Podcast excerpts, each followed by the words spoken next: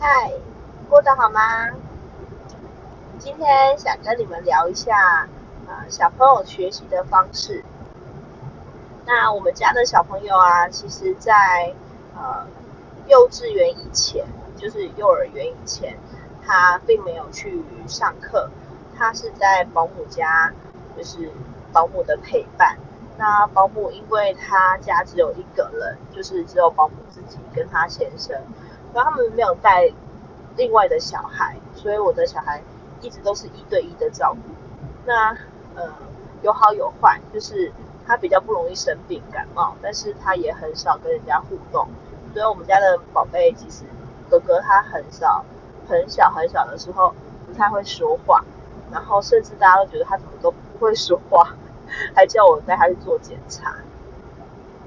然后我就想说不行这样子嘛，就是。我必须要去正视这件事情，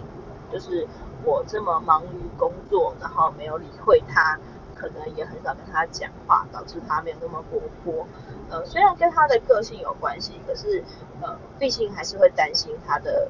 发展。好，所以呢，我就上网去找了一些课程。那这个课程大家在各个县市应该也找得到。首先第一个就是那个。亲子馆的课程，好，政府在各个县市、各个区域都会有一些亲子馆。那你只要下载他的 APP，或是到他的网站去注册，注册你小孩的生日、呃生日姓名，然后跟那个性别，然后他就会推荐给你一些课程。啊，这些课程呢是免费的，然后是可以就是可以去参加。可是通常都是呃网络报名结束了以后，他会有现场报名。应该这样讲，就是他的网络报名的名额非常少，可能就是六个人、八个人，然后剩下个位数的是在现场报名或是候补。所以我知道很多妈妈们都会去亲子馆排队，然后让孩孩子们上课。平日也有课程，假日也有课程。那如果说你没有报到名也没关系，你还是可以去亲子馆做免费的，就是亲子馆的服务，就是可以在里面玩。好，第一个是亲子馆。第二个是呃运动中心，运动中心跟救国团他们会开设一些幼儿的课程，但是我必须要讲哦，这些课程可能对于职业妇女比较难参与，因为呃就是 职业妇女跟职业爸爸们都没有办法，就是上班时间带他们去，所以可能也也是一样啊，只能挑假日，对，然后假日的课程都非常的难抢，呃要用力抢来抢得到。然后我记得我抢到一些像是幼儿英文的律动，然后刚好老师也很厉害，所以小孩子上课上起来超高兴的，每个礼拜都会期待的去上课。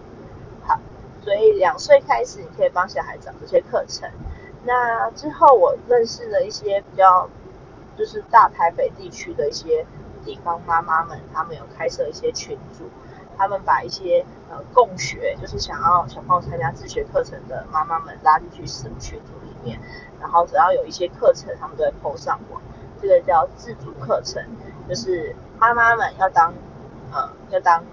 是这个领导人，然后去收集十个或者十五个有兴趣参加的妈妈们，一起去请老师，然后所有的费用大家平均分摊。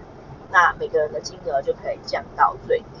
所以那时候我们上了奥福音乐，然后还有呃幼儿足球，好金那个金额都还蛮便宜的，我自己也觉得上了蛮满意的，只是时间通常都会在平日的早上，然后呃课程课程就时间就是。呃，上班的时间，所以如果没有上班的，或是说家里有长辈可以帮忙带去的，也是蛮方便的。那它的场地通常都会在活动中心或是李明活动中心。好，然后之后呢，我去找一些音乐教室，就是它是专门给奥普音乐啊，还有 Music Together，就是针对小孩子。四岁以前的小孩子，他不是上音乐课程，他是上呃，他不是上乐器的课程，他是先让小孩子认识呃各种打击乐啊，然后他们的方式，让小孩知道音乐的节奏，然后透过故事的带领，然后让孩子爱上音乐。那我那时候上了十二堂，上了三个月左右，然后我觉得非常的好玩，就是课程很精致，然后小孩子也很喜欢上课，然后它的价位偏高，但是我自己很喜欢，所以上的甘之如好，所以还有一个是足球课，它也是自主的，所以刚刚讲的就是如果有分教室的就会比较贵，然后如果是你自己。呃，团妈们，然后一起组结合众人的力量，然后一起开课就会比较便宜，对。然后，呃，再来呢，就到了呃小孩子去上学了，那开始是不是就没有没有课程了？因为他去上学就是主要是上学校的课程，那学校的课程他就会有分课后的托育课程，托育课程他就会请到外校的人，比如说。外校的英文老师、呃足球老师、然后美术老师、音乐老师跟呃正音老师来上课，然后每次付一点点的费用就可以上到很很精彩的课。那这个也是方便家长们，如果只是上公幼或是上非营利幼儿园或是公共托育的，它有一个。啊，准公共的幼儿园，它有个地方可以去，可以延长它的托育时间，费用也非常的亲民。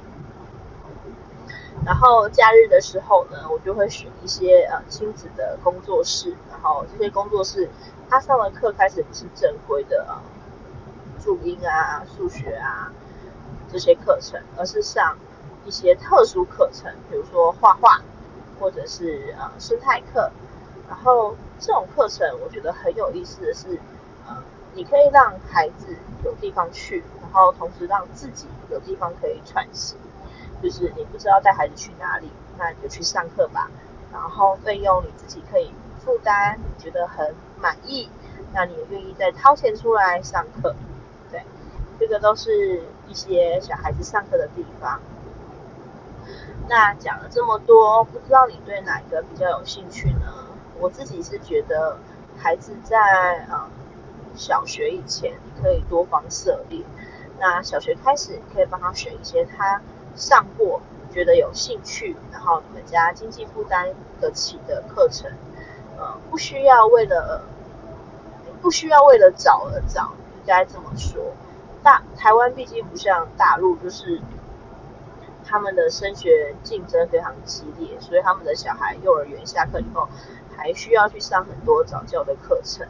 那可能是数学啊，可能是一些呃才艺班，